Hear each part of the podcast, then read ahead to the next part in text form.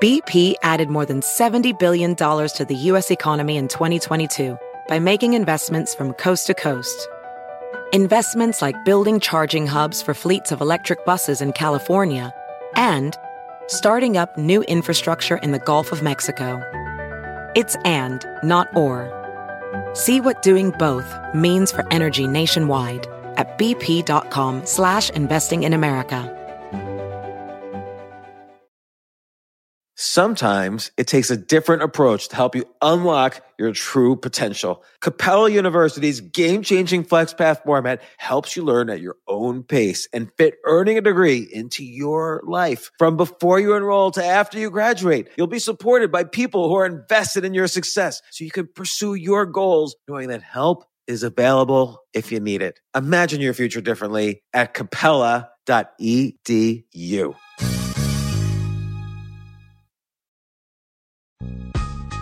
This isn't your average business podcast, and he's not your average host.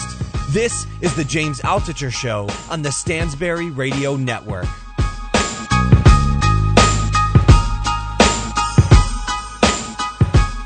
This is James Altucher, back with the James Altucher Show, and I'm joined by Stanford professor Paul Oyer, author of Everything I Ever Needed to Know About Economics I Learned from Online Dating. Paul, how are you? Good. Thanks for having me. Now, Paul, are you done with online dating? Like you mentioned in the book that you kind of found, someone to quote unquote settle with. Are you back in the dating game, or are you done? I'm done. Well, I'm done for now. I hope, as long as she continues to put up with me, I'm done. That's good. So I'm really fascinated by this because I really resonated a lot with aspects of your book. Like when I was divorced, and probably I was a similar age to what you were when you were divorced, I had to go through the whole online dating thing. And I really approached it almost from a game theory perspective, where I wanted to kind of maximize my chances of quote-unquote winning. And I had to figure out, without the benefit of an economics PhD, I had to figure out what would increase my chances. And fortunately, it worked out. But I want to talk about your book and all the different ideas and discoveries you made along the way while you were online dating. But maybe first, how did you get into the online dating thing? Like, what happened? Well, I mean, I split up, and I was looking for my next relationship, and I didn't quite sit down and say, okay, let me think about the economics of it. But as I would naturally, as hopefully being a rational economic creature, I thought to myself, okay, well, where's the best way to find what I'm looking for? And for me, at my age, I was almost 50, and it's not like I was still in school, so I had a lot of people that I ran into who were my age and single. So my kids don't need online dating. They run into people all the time. But for me, there wasn't a very thick market for single people around. So online dating, by the time I was looking, had become a very good, fulfilling market, in that there were lots of people out there. The stigma was gone and all sorts of things like that. So it was just a natural place for me to start. And I put my profile up, and along the way I got better and better at it. But, and it ended up working out very well for me. What does it mean, better? Well, so for me it was better. The market was better than some of the alternatives, because I don't really like things like I didn't want to go to singles bars and meet people that way. I wanted to sort of use my time efficiently. I was a parent. I had a very busy job. I had a lot of other things I wanted to do, but at the same time, finding my next relationship was an important thing as well. So I wanted to certainly make time for that, but in a manner that sort of befit where I was in my life at the time. And let's just talk about, like, everybody goes into online dating with different objectives. Some people want to have sex with a different person every night. Some people want a long-term relationship. Some people want something in between, where they're like kind of a serial monogamist, so to speak. Right. So what was your goal when you went into the online dating world? Well, my goal was definitely my next long-term relationship. So for that, I went to more traditional online dating sites, Match.com. I ended up meeting my girlfriend on JDate. But you're absolutely right. The market is now, I think, segmenting. So in the old days, you really only had Match.com and a few others along those lines.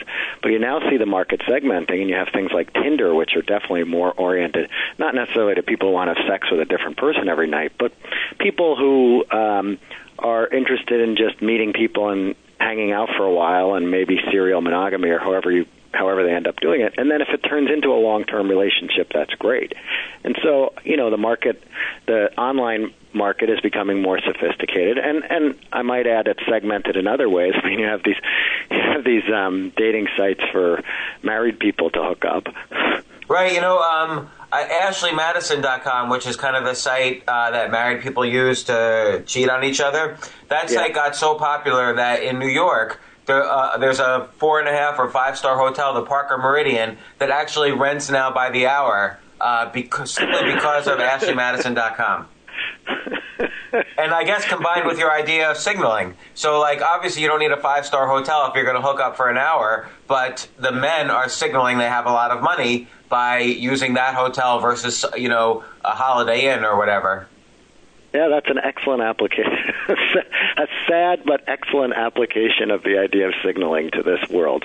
Now, I just want to mention, I was using all the dating sites. I mean, I probably put in 3 to 5 hours a day, and I was viewing it almost as like a full-time job when I was doing online dating. And ultimately, it was JDate that allowed me to meet what became my girlfriend, and then she's now my wife.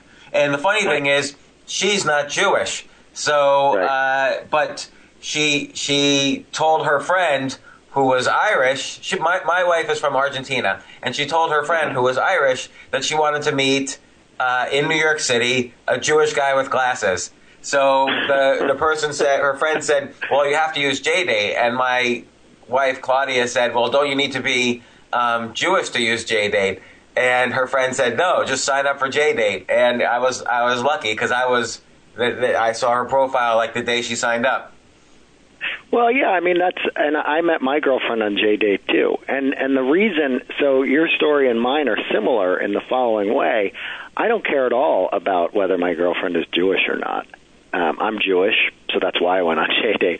But I am Jewish, but I could care less whether my girlfriend is Jewish. But it just is a very big, thick market for sort of college-educated, smart people. I mean, that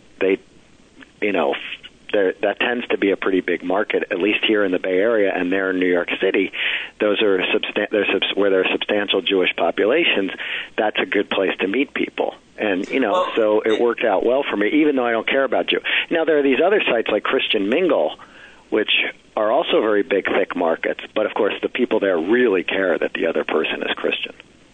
Well, it's funny because I would say on JDate, too, the competition is – because you're always competing because the girl could or the guy could, is looking at many profiles and you have to make your profile stand out. So on JDate, at least you're not up against – you know, these 7-foot-tall, like, super athletes from, other sites. Like, we all know the average Jewish guy. I don't know how tall you are. I'm, like, 5'9", and I have glasses and curly black hair. And, you're kind of already saying what you look like a little bit when you sign up for JDate.com.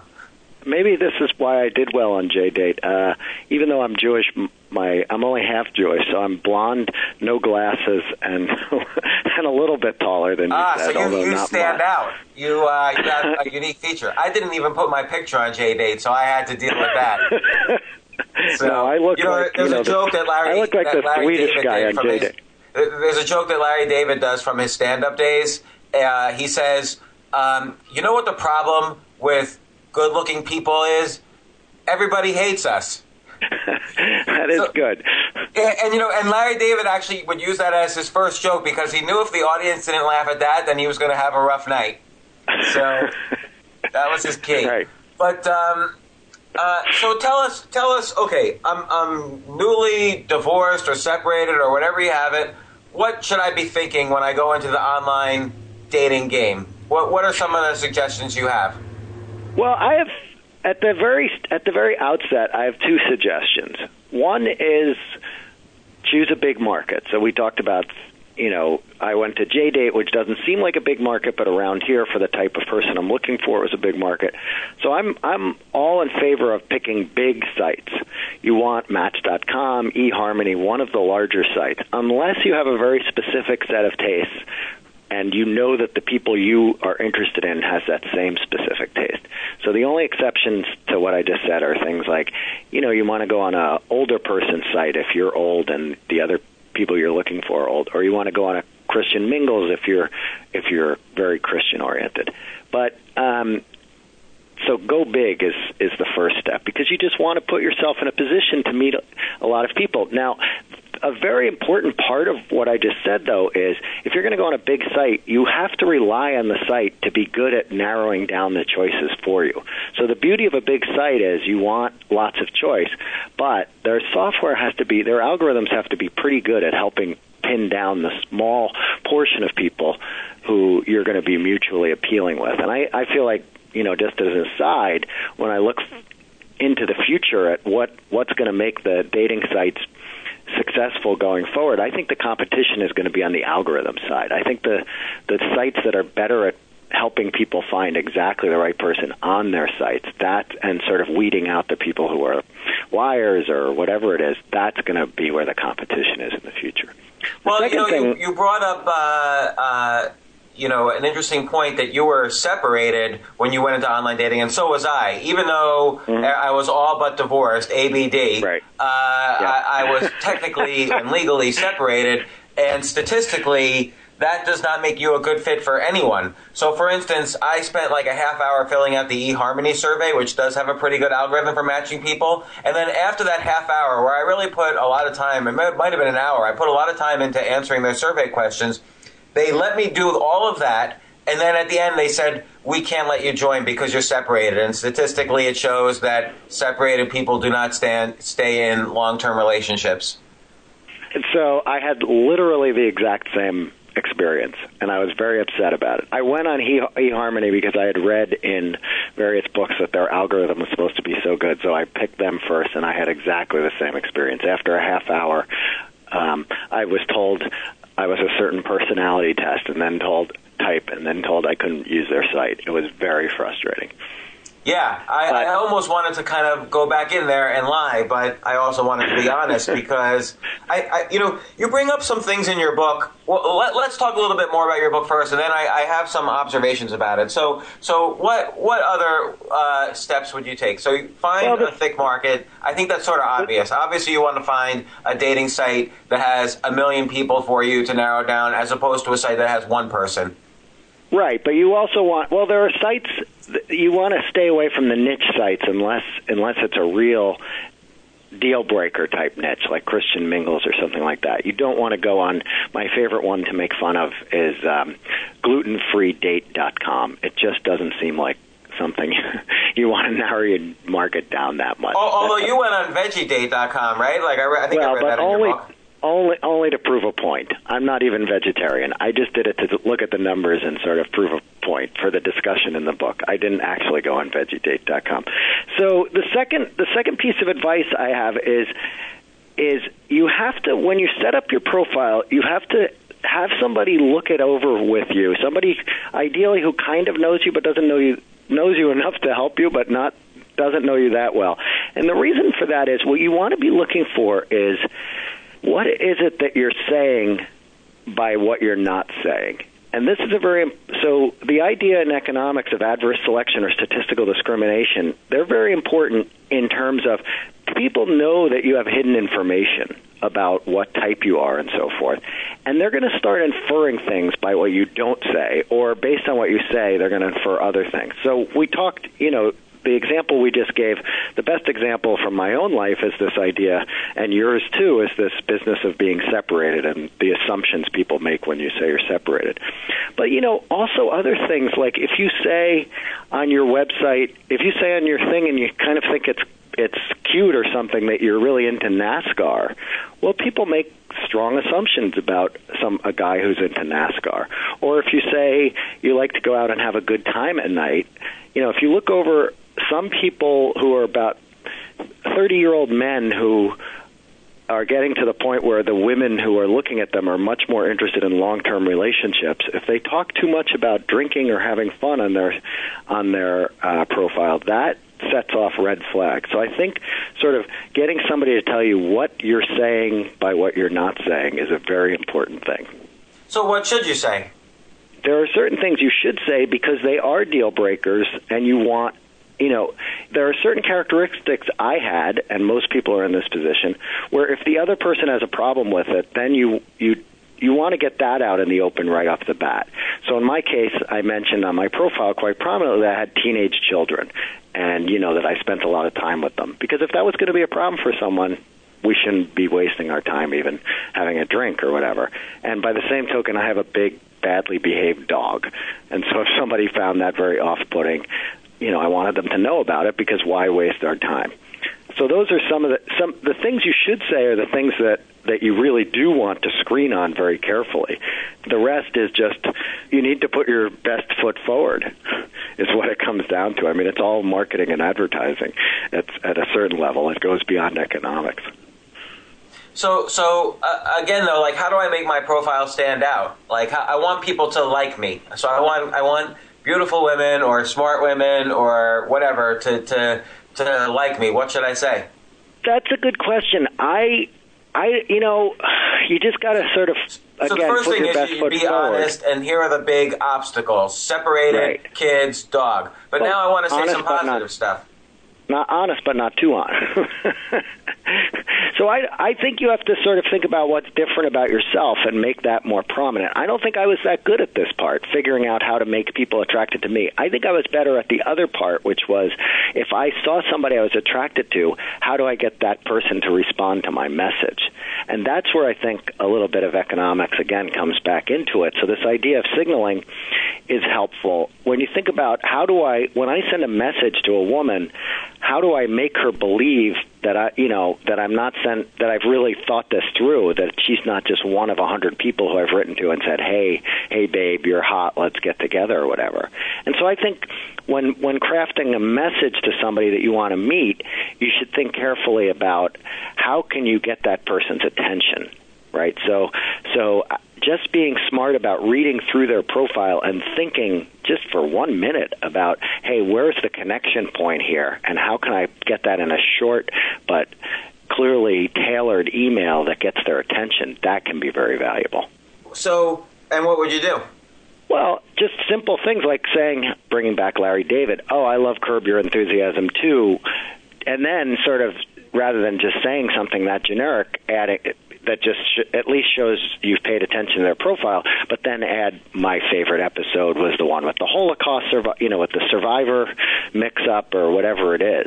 Do you remember that episode? It was so funny, but anyway. Yeah. Yeah. So saying something along those lines.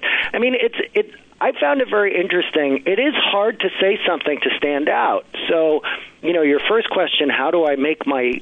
I found that very hard, and I think most people do too. And I think just sort of laying it out there in a way that you hopefully find something that catches the right person's attention is important. Because, I mean, think of a great example of this is, I know a bunch of people who were stymied and like almost gave up online dating in the first minute because they ask you to come up with a username. And everybody had a lot of people had the same experience I had, which was you somehow think that you're going to have some great username that's going to be killer and get everybody's attention, but you don't. It's almost impossible to come up with something really noteworthy that you're excited about. And by the same token, putting on your own profile something that's going to really stand out and draw attention without making you look like a jerk, it's very hard. So I think, you know, that part.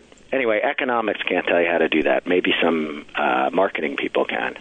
Well, I think they're related, though, because, for instance, by you putting, separated, kids, dog, that's actually a very strong marketing technique because, you know, there's a concept in direct marketing or copywriting to have a long sales letter. because you would think that it's the opposite would work, that you're going to get people's attention better if you have a short sales letter. But the reality is you want to weed out all of the immediate no's so that you could then start focusing on the people who are going to say yes. So a lot of the economics is similar to marketing, which makes sense because they're both about ultimately economy and transactions and so on. Right. So, no, I agree with you. So with your letters, you have a chapter in your book about signaling and how, you know, men have to signal that they look good and that they're attractive, and women basically have to signal that they look good, which ultimately comes from their photo. And so for a man, it's like you say, the name doesn't matter so much. You have to basically signal, you know, and because they can see what you look like from the photo, you have to basically signal that you have a good, responsible job and that you make money and you make a living and maybe you are doing really well. So what are the best ways to signal that if you're kind of like on the fence? Yeah, well, this is the thing that's very hard. Unfortunately, the signaling that you have a lot of money is very difficult, at least until the first date. So I always joke on the first date you should, you know, burn a big pile of cash because that shows you really have money. But even an economist realizes that's not actually a good suggestion. Yeah, because a woman might think you're bad with money if you just burn money. And that's even more anxiety-producing than demonstrating that you have a lot of money. And what if she's an environmentalist, right? The carbon footprint of burning a big pile of money is very problematic. Right, no, exactly. The simple answer to this question is it's almost impossible to credibly signal that you have a lot of money before you meet the person. And so I've often said that the websites themselves could help you out here. So one thing, you know, I don't know if any of the websites would find this to be a good idea. There's probably some reason why it's crazy, but I often thought that the websites could help people signal by allowing you to donate money to a charitable organization on behalf of the person to whom you're sending a message. So suppose you got a message that said... That's a fantastic idea. So suppose you're a woman and you get a message and it says, let's just, you know, Jim 423, let's just say that's your username, has sent you this message and he's also sent $10 to the American Heart Association or to the American Cancer Society or, you know, to the NRA if that's what you wanted to signal or to the, you know, Planned Parenthood or whatever it is. I feel like that would now $10 isn't going to show you're rich, but it sort of does because nobody throws around $10 on just the off chance that somebody's going to read their email unless they have a fair amount of money. You could do $100, you can do whatever. What about bidding for placement? Like, how come no dating sites allow you to do what Google does, which is sort of bid for higher? You know, let's say I want to buy certain keywords in people's profile. Yeah. Like I want to buy the keyword blonde. So, and I want to appear in their searches whenever they search for guys. There should be something like that. Well, yeah, and I could, of course, economists like to just solve everything through auctions. And so my natural inclination is to think that's a good idea. Now, having said that, you then get into... There's an economist I refer to a lot in the book named Al Roth. He's now my colleague here at Stanford. And he's sort of dealt with this. He's considered this. And as he points out, there are certain markets where using money is considered what he terms repugnant. So an example is kidney donations or, you know, moving up the queue in terms of getting an organ transplant or something like that. And this is a market where I think... You might another place where there's a problem with this is, so for example, here at the Stanford Business School, we have a few electives that are just wildly oversubscribed, and every student wants to get into them. And a bunch of us have always said, well, why don't we just let people bid money on getting into these electives? And that's considered unfair or repugnant or whatever term you want to use. And I guess the same would happen in terms of bidding for love. It's just a place where when you start putting money in, it gets associated with prostitution or anything that's sufficiently non-romantic that I just don't think it would work. So again, what's another way to signal that you have money? Well, unless they're going to follow my... I'm saying have money, not because everybody's greedy and stuff, but you suggest in your book this is something that people look for. They want to know, again, whether you have a stable job or that you're rich. Yeah, I mean... There's no question that women are attracted, on average, not all women by any means, but on average, women find men more attractive if they make more money. I mean, the evidence on that is overwhelming. So, I think it's very hard to signal unless. So another thing the websites could do for you here, by the way, is when you say, of course, anybody can check the box saying they make $100,000 or more or something like that. So the websites could help here if they started doing verification of people's information.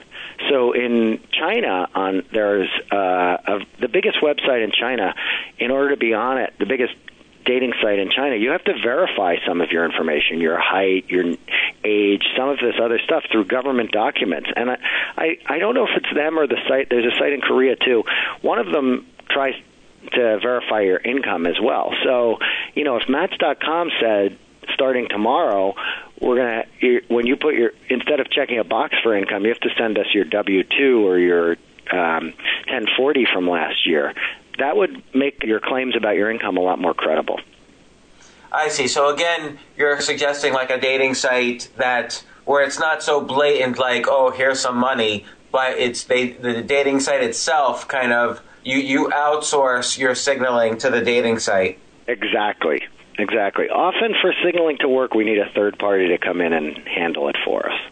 What if I wanted to signal by totally standing out my profile? So, for instance, what if I list all of the bad things about me? Like, I just completely go over the top. Like, I failed at 5 businesses. I'm divorced because I was a horrible husband. My eyesight is 23,000. I'm going to probably go blind. I like to just read all day and not really go out at all. Like, what if you do something that really stands out? Then the girl's either going to think, okay, this is really honest, so I kind of like this guy because he's a little bit funny. Or it's like you're saying, there's clearly he's so confident in himself that there must be some hidden information that's just amazing, else he wouldn't, like, say this stuff. And I think there is some evidence that if people write, like, a completely obscenely bad profile, they do get more messages than people who write, like, an average profile. That could be. I didn't try that strategy because I don't think I would have been attracted to the people who are attracted to that. But having said that, it's an interest. Standing out is, you're right. I mean, that does help you stand out. There is the famous case of the woman who wrote this profile. I can't remember her name. And she wrote an OKCupid profile in which she just was a horrible person. She sort of made herself out to be shallow and racist and all that. But she put up pictures of herself where she was incredibly hot, and it was maybe surprising, maybe not surprising. She got tons of people who wanted to go out with her despite what she had to say. That's funny. So, but I think though with honestly, just with women, it's a little easier. They're going to get more messages than men are going to get in general. I mean, I don't know what studies have been done on this, but probably the average woman gets more messages than the average man. Oh, that's without a doubt. I mean, women are less likely to be the instigator in online relationships. That's for sure. The data are very clear on that as well. Yeah. So, all right, well, so what else? So we want to be in a thick market. We want to narrow down our choices. We want to signal that, we're both good-looking and, have either a stable job or have some money. What else should we consider here? Well, then you need to start thinking about the fact that the profiles you're picking from and reading are not entirely accurate. So you need to accept that and deal with it because it's just again, that's another empirical fact that's well known that people are shading the truth. And so you need to be somewhat skeptical and be, which really doesn't matter too much until other than to say on your first date, you need to accept that you might get a negative surprise and want to call it off quickly. And then I think the final piece of advice I always give is, once you've been dating somebody for a while, and you need to think about the fact that, you need to go into the whole process realizing that you're being naive if you sort of think the one is out there. So the perfect person for you doesn't exist. and despite what we've seen in Hollywood movies and the like. And so from the outset, you need to start thinking about, well, what does good enough mean to me? You know, and that'll change as you go through the process, of course. But at some point, you need to say, you know what, this person, if I kept searching for the rest of my life, I could probably find somebody who's better for me and who I'm a better fit with. But this person, given the constraints I have and so forth, is good enough. That's very unromantic, but it's the way the world works. Right, and so how do you make that determination? I mean, do you kind of... That's a good question, and it differs from person to person. So when you're younger, you should be more picky. So you should be more reluctant to settle. That doesn't mean you shouldn't have a long-term relationship when you're young. It just means your standards for how good a fit the other person is should be very high when you're young. And the reason for that is you're going to spend more time with that person because you're hopefully, if it works out, going to be with them for 50 years instead of 20 years or whatever for somebody my age. That's number one. And number two is when you're young, you sort of still don't know fully your own preferences. So a little experimentation is useful for thinking about not just because you might find somebody better, but because you might find there's certain things about people that you didn't even realize appeal to you, and you need a little more time to figure that out. So being pickier, you should get less, as you get older, you should get less picky is basically the takeaway there. The other thing is some people, so you said, how would you know when you've reached that point? There's, you know, people differ for when they should reach that point. So when you think about it to be overly rational economics type, I would just say, you know, you're trying to maximize your utility, if you will, in terms of the life partner you're picking. And so for some people, they're just more easily driven crazy by little problems. And so they have to be pickier because otherwise they're never going to be happy, and being lonely is better than being driven crazy by somebody who's not exactly perfect for them. Other people are a little less discriminating, if you will, and so those people should be more willing to settle down. And then the other thing to keep in mind is some people just really like the process of looking for a lifetime partner, and those people can keep looking. They should hold a high standard because the process itself is fun. For me, that wasn't true at all. I didn't like first dates. I didn't like early parts of relationships. I like, you know, having somebody I feel comfortable with on a regular basis. And so as a result, I was a little less oriented towards keeping the process going than some other people might be who just enjoy the hunt for its own sake. I like what you say about cheap talk. So in other words, words themselves lose a little bit of value in online dating. So if I say 6 feet, it turns out a higher than average number of people say that they're 6 feet tall in online dating than reality. So not that many people are 6 feet tall, but if someone's like 5'10" or 5'11", they might say that they're 6 feet tall. So words lose their value, and that loses value for everybody, because if I'm going to be honest and say I'm 5'9", someone might say, oh, he's probably really just like 5'6" or something. So it kind of ruins it for everyone. So you have to lie in order to just keep up with the Joneses. Yeah, I mean, I think that's the right way to think about it. I would never tell you you should lie on your online profile, but I will remind you that other people, your competition is lying, and that people are discounting what you say anyway. You know, it reminds me of, I used to be in the hedge fund business, and so I would go out there and raise money, and I had a big problem because I would show my returns, and they would say, well, why should I invest with you when I've got this other fund that I'm invested in that's returning a solid 14% a year without a down month? And it only turned out 2 years later that they were invested in Bernie Madoff. But at the time, who can compete with somebody who cheats all the time? So you know, that's why I'm wondering if the ideal profile is to go the other extreme, like, you know, to sort of say that, look, I'm not even going to compete with the liars. I'm owning my own space here. Like you said, you don't need to go back into the online dating world right now, but if you ever do, I suggest you run that experiment and see what happens, because I'd be curious. It might just work. You know, the other now, thing if I did, every, once I everybody does it, it related, becomes is that I would increase my supply. So everything is supply versus demand. So that's why I spend 3 or 4 hours a day on online dating. I would send hundreds of messages out in order to just simply increase my supply. Yeah, but again, as long as you were you sending them with any sort of thought towards a little personalization, or was it just, hey, you look good, let's get together? No, I would personalize each one. That's why it would take so long per day. That's why it was literally a full-time job. So I would really try to comment. I'll give you the example with the woman who became my wife. She said in her profile she was from Buenos Aires. So I said, oh, I've always wanted to go to Brazil. And, of course, Buenos Aires is in Argentina, but I didn't know that. I'm horrible at geography. But that turned out to be, again, this kind of marketing technique. You know, she got through this negative thing with me, so it gave her this sort of cognitive bias to like me once she overcame this negative aspect that I didn't even know where she was from, although I was trying to comment on it. That is pretty good. Yeah, I mean, the problem, of course, is the problem with your example is because you made it a full-time job, that gave you a lot of advantages relative to other people.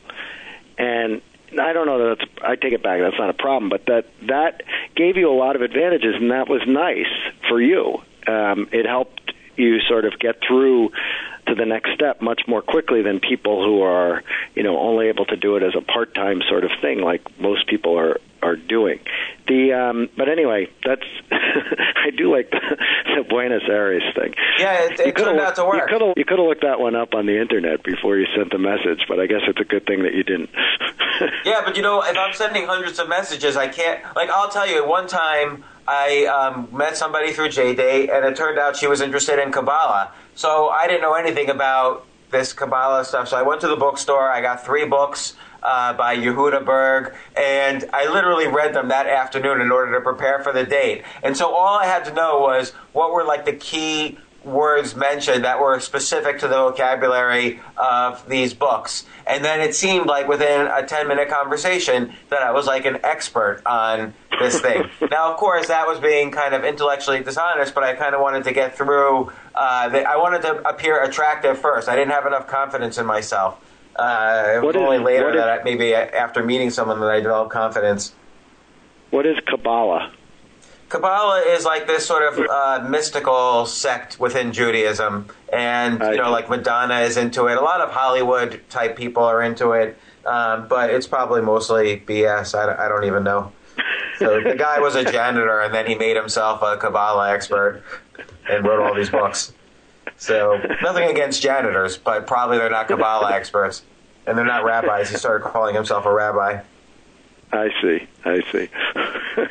What about this idea for? So I want to tell you, like I've been an expert on dating services for years. So I knew the guy who started Match.com. I tried to actually buy a very popular dating service back in 1999 called Matchmaker.com, and in 2009. I started a dating service called 140love.com, and it was a dating site built on top of Twitter. So this way somebody wouldn't have to write their profile. You could see their Twitter feed. And obviously the problem there was, which you bring up early on, is that people sort of want anonymity on a dating site. They don't want to reveal who they are so fast. So that site failed completely. But like, what would you suggest to somebody who's starting a dating site right now? Well, so I would, like I said before, I think if you have an algorithm for getting the right people matched to the right other people, then I think that's a form of a competitive advantage that you can come up with. Now, you know, that's a big if, so I don't know exactly how you do that. So if there's some advance to be had there, I think that is where the money is in the future. I think trying to be innovative with some of these signaling ideas can be useful. The idea we talked about before about verifying incomes and heights and things like that, that could be useful for a website, but on the other hand, I think dating sites are choosing not to do that, and I think because though that would be very valuable, it's not quite cost effective, at least not here in the U.S. If you think about the business model of a dating site, it's very much a fixed cost. You just set up your website, and then that's it. You know, scaling the business is very easy because it's just adding another user, and maybe you buy another server at some point, but you really don't need to do a lot of additional work. Whereas if you have to verify each user's income or something like that, then it changes the business from a fixed cost to a variable cost business. So I think that the verification ideas, if you can think about if a website can come up with a way to automate that more, then I think that's also a possible place to go forward. Well, now, I'll tell you how people can do that. So everybody uses everybody uses Twitter, or most people do, or they use Facebook, or they use LinkedIn, or they use some kind of URL shortening service like Bitly. And I'm sure if you look at all the billions and billions of pieces of data that are produced every day, there's some correlation between the type of URLs you short, or the type of tweets you do, or the type of language you use in your Facebook updates that is correlated with income and wealth. And I bet if you do some sort of automated thing where you do this big data approach where you analyze someone's Twitter output, you could probably correlate that with income. So I think that there's probably some truth to that. And then the question is, do people start gaming their Twitter income? I mean, their Twitter feed to respond to that, or do they keep two Twitter feeds, one that's kind of more public and associated with their name, and the other that they associate with their dating profile to try to have different incomes? I mean, different things. So you have to worry about the gaming, about people being able to play games with these things. But I do agree with you, sort of thinking the way you were just thinking is a good way to go if you can make sure that you're following the person's actual Twitter feed and actual whatever accounts. Now, here's another approach. What if I sign up for a service that advertises my profile on Google, Facebook, and other sites? So then people only see my profile if I'm kind of all over the place, which means I put more money into the system. So this is not this egregious display of money, but essentially my profile only gets exposed, and so I'm going to target people who share my interests. So I can pick on Google and Facebook what kind of people I'm targeting. Like, let's say let's say I really love Oprah, and so I'm going to target everyone who loves Oprah. And now when you go on Facebook, you'll see if you like Oprah, you'll also see my profile. So there's no destination site like a Match.com, but my profile, my dating profile, is on Facebook, Google, and so on. I wonder if there's a business model there somehow. Yeah. No, so it's sort of in the background, anybody you can opt in, and anybody who's willing to have their data looked at for potential matching with other people would get some suggestions anonymized from by just comparing Facebook accounts and that sort of thing. Is that what you're suggesting? No, I'm suggesting that I actually give the service money and I say, here's all of my interests, and then they construct automatically Google ads and Facebook ads for me. So now if you're a woman who shares my interests, then when you log on to Facebook, you're going to see my profile on the right just as an ad. And it's going to say, you know, James Altucher would potentially like to date you. Here's what he's interested in. Click here if you want to send him a note. So now there's no destination site. Like, if I'm a woman, I don't go to Match.com to find my true love. I just go to Facebook or Google, and whoever's spending more money, I'm more likely to see. So that's a good idea. I could see that working. Now, the question is whether that could ever be cost effective enough. That is relative, because you're going to have to be willing to pay. If you can target, if Google can get the ads targeted well enough, then I think that could actually work well. But I'm not going to be willing to pay to blast an ad of myself unless I'm sure that a high percentage of the people whose eyeballs are getting on that are single women who would be remotely potentially attractive to me. So I think if you can get that algorithm down, that could work very well. And maybe AdSense or whatever it is already sort of good enough at that you could do it. Yeah, targeting is getting better and better. So eventually, I wonder if there's going to be a need for dating sites, because I still pay for the dating sites, and some, you know, for many of them at least. Yeah. And so instead of paying for a dating site, I'd rather spend like $100 for a week's worth of ads or a month's worth of ads. And look, by spending $100, again, I'm signaling that I'm not just doing the $20 a month for Match.com or whatever. Exactly. Yeah. So now let's say I meet somebody and I'm on the date. What kind of signaling can I do there other than, as you say, burn money? Well, you know, show up in a fancy car or whatnot. Of course, you know, the idea of burning money and showing up in a fancy car, those things can backfire, because on the one hand, you want to show people you make money. On the other hand, often doing so in the standard way you might do that, you also might show them you're a jackass. So you have to be careful about these things. So you have to do more subtle stuff. And, you know, it's interesting. I had this conversation with Tucker Max on the very first podcast we did. I don't know if you know who he is. He wrote the best-selling book, I Hope They Serve Beer in Hell. It's sold 2 million copies. It's about his experiences dating. And he said the most important thing you can do when you show up for the date is wear leather shoes. Because it's not obvious bragging, but women notice shoes. So if you're just wearing like some Crocs or whatever, then the woman knows right away you're not good enough for her. Now, I'm not saying this about all women, and I'm not saying some blanket statement. It's like a subconscious thing too. He did this research with Jeff Miller, who's written books about kind of like the evolution of mating and so on. So there is some interesting research out there. I love this idea, and it's, of course, I probably showed up in sneakers 80% of the time on a first date, so I feel a little, I'm questioning my strategy from the past. Well, again, that might be the adverse selection. You're kind of getting rid of all the objections first, you know, which is an important copywriting technique. But I think that's not a terrible idea.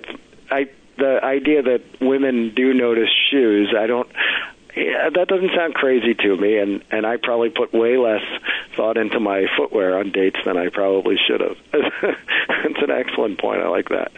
Somebody told me, so this gets outside economics, and so I have no idea. All my expertise is gone at this point. Somebody suggested to me that you want to hold back a little bit of stuff from your profile that would make you attractive and that you sort of reveal on your first date. And because you want to sort of have a positive surprise on the first date. So for me, I never mentioned that I was a Stanford professor on my profile. And because, you know, for some people that wasn't an attractive thing, but for a lot of people it is. And so I would hold Stanford professor, that's hot. Right. So I would hold that back and then, you know, mention it, and then that would become more apparent when we actually went out.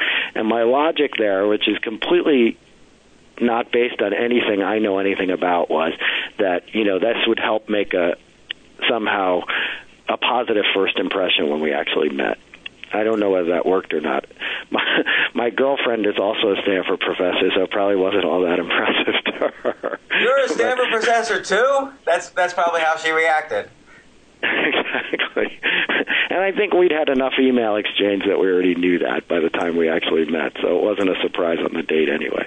So on my first date with Claudia, I did use the positive surprise technique. I told her how when I was 13 years old, I would practice astral projection so I could invisibly go into girls' rooms while they were undressing and watch them undress.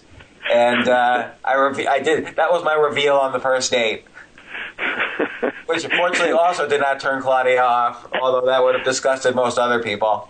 That was a good test. Yes. So, you know, it's interesting, though. She had a lot of experiences where she would cut out anybody who would lie. So if somebody said they were 55 but they turned out to be 63, she would not go on a second date with them. Or if someone tried to neg her. You know that concept of negging in the pickup world? No, I don't know this concept. So the pickup world is this huge kind of world of how you should approach women, basically. And one of the concepts is that you very slightly put them down to put them a girl on the defensive. Now, I don't agree with this approach. I think it's a way only to find people who don't have a lot of self-esteem. So, right. But apparently it does work. And so Claudia, if anybody tried to neg her at all, like put her down in any way, like on the first date or before the first date, they were immediately eliminated.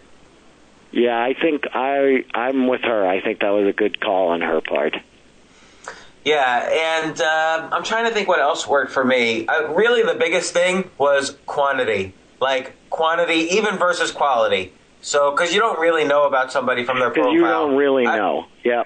Yeah, I think there's something to that. And again, I think if the software can figure out how to make it so that the quality, so that you will have a better sense before you meet, then I think that you can get around that in the future people won't have to focus as much on quantity as you had to. But right although now, I was in favor of no algorithm because I knew that I was able to, I was unemployed at the time. So I knew I was able to get more quantity than my competition. So that would basically increase my value. I mean, for me, and correct me if I'm wrong, like the core of economics is supply and demand. So all of these things you're saying are ways to manipulate supply and demand without putting in the time. So signaling allows you to whittle down the time you put in because you're signaling that you're a person who's in limited supply. So you create urgency on their side, whereas I didn't necessarily create urgency on their side, but I increased my supply to a huge amount so that there would still be demand. Yeah, and that make the other important supply and demand point. So that's an excellent point. I think the way you put that you sort of made sure you put yourself in big supply, which is a good way to do well. The other thing was you had something going for you that I didn't quite have as much, but to some degree you live in the New York area, correct? Yes. And you were in your 40s when you were online dating? Yes. Right. So Jewish, 40, and single in New York City is a win. And male. And male, yes. Right, and heterosexual. And so all of those things in New York City and Washington, D.C., time was also on your side, right? As you get into your 40s and beyond, the older you get, the more the women get to be in supply relative to the men. And so men become in a much better position to be choosy and to be, in a better position to find somebody. The numbers just work that way. There's no getting around it. And New York City, for some reason, is a very female-oriented market, unlike the Bay Area here, which is a little more male-oriented. What does that mean? So it's harder for a man in the Bay Area? Harder. It's, still, once you're in your 40s and 50s, the numbers start tilting in the favor of the men. But yes, compared to New York City, there are more single men here in the Bay Area than in New York City as a proportion. So women are in larger supply in New York City as far as the market goes relative to the Bay Area. That's probably got to do with the technology orientation of the market here and that sort of stuff. I love in your book how you put it that loneliness is basically romantic unemployment. I think that's a very interesting way to look at loneliness. And then so that leads to your basically throughout the book you compare kind of the dating market to the job market, and I thought that was a very interesting analogy. Yeah, it is, right? Why do we have unemployment? Because people are picky about which job they're going to take, and employers are picky about which employee they're going to choose. And why do we have lonely people out there? Because they're holding out for somebody better. And loneliness is better than, just like unemployment is better than having a really awful job, loneliness is better than having a really awful relationship. But it really comes down to people are lonely because they're holding out, a standard. And I'm not saying too high a standard, but it really comes down to, choosiness versus loneliness. It's an important trade-off. Yeah, that was interesting, and I wonder though, kind of looking at the analogy in a different way from the view of the employer, an employer can outsource to other countries the jobs that they have open, whereas that doesn't hold over in the dating market. Like if I'm a woman, and a woman, say in this case, in this analogy, is the employer, a woman can't easily outsource, you know, to a robot or to India their job needs. Yeah, well, not yet, but we men should probably be worried that women will find a way to find a good substitute for us someday, be it in other countries or robots. And what do you think about and this is kind of related to the business model of dating sites?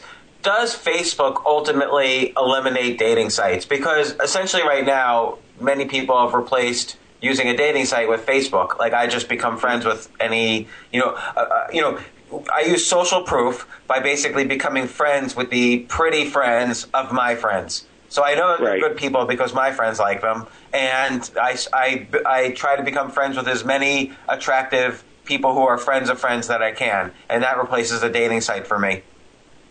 Yeah, I don't think that's true for a lot of people. That wouldn't have been true for me. I think that it's a start, but first of all, a lot of my friends are not here, and a lot of my Facebook friends are not here in the Bay Area.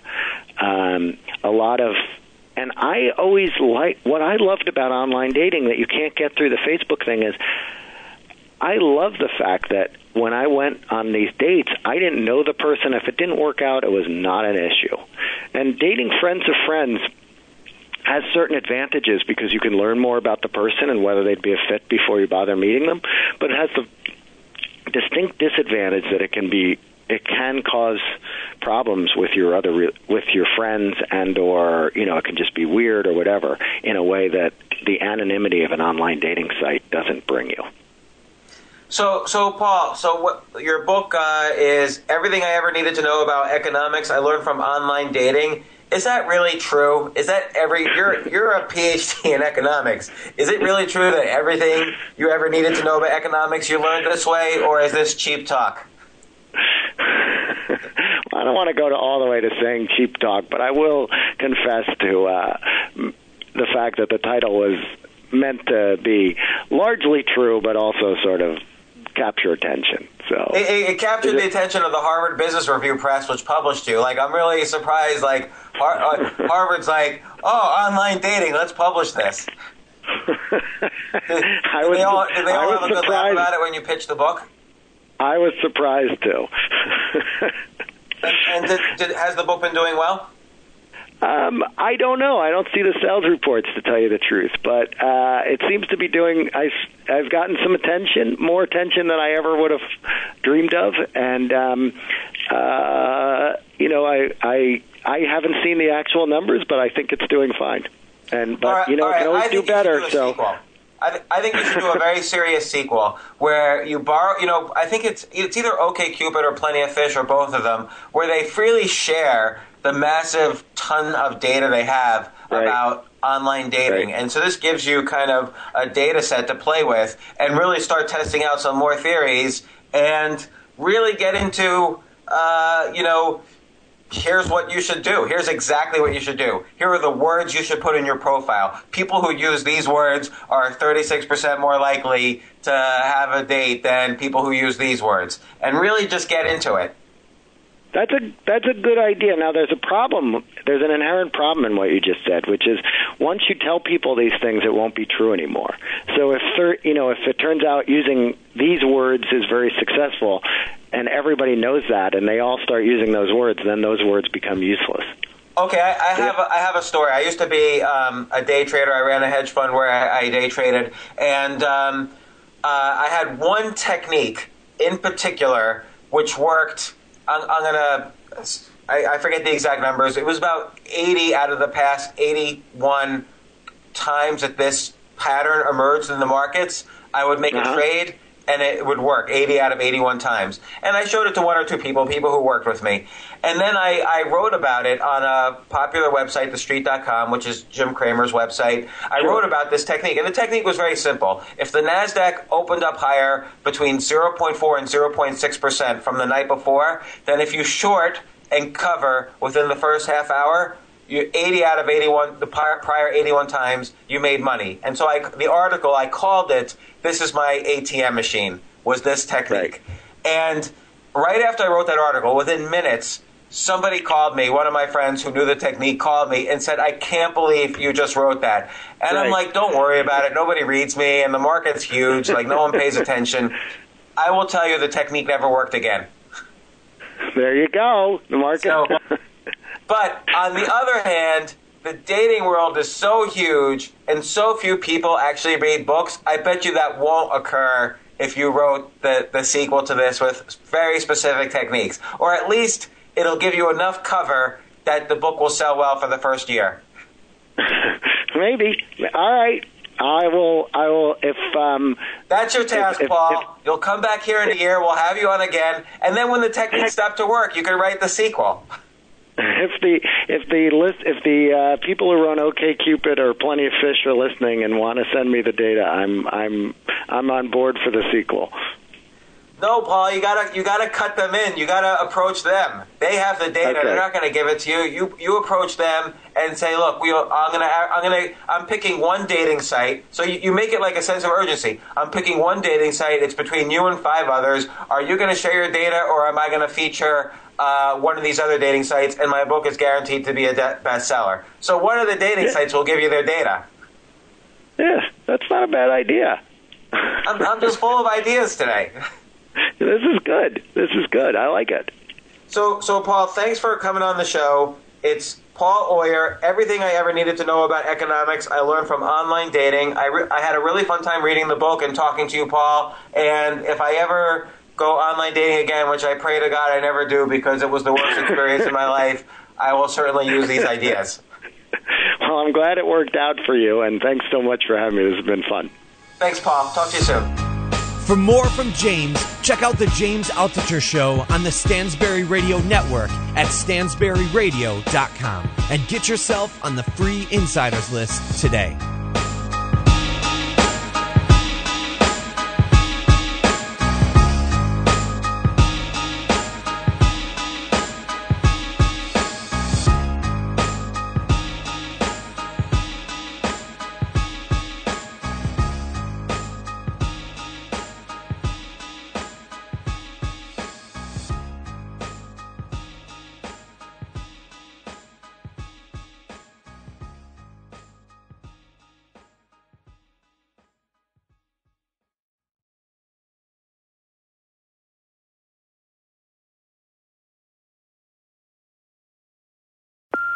Hey Mom, first things first, thank you. It's my 1-year anniversary of my decision to say, yes, I need help, and yes, I choose me. And that's the miracle. I'm lucky that the strongest person I know is my own mother. Love you, Mom. Maxwell. Be that strong person who makes the difference. If your loved one is struggling with drugs and alcohol, reach out to Caron for a different kind of addiction treatment. Visit caron.org/lost.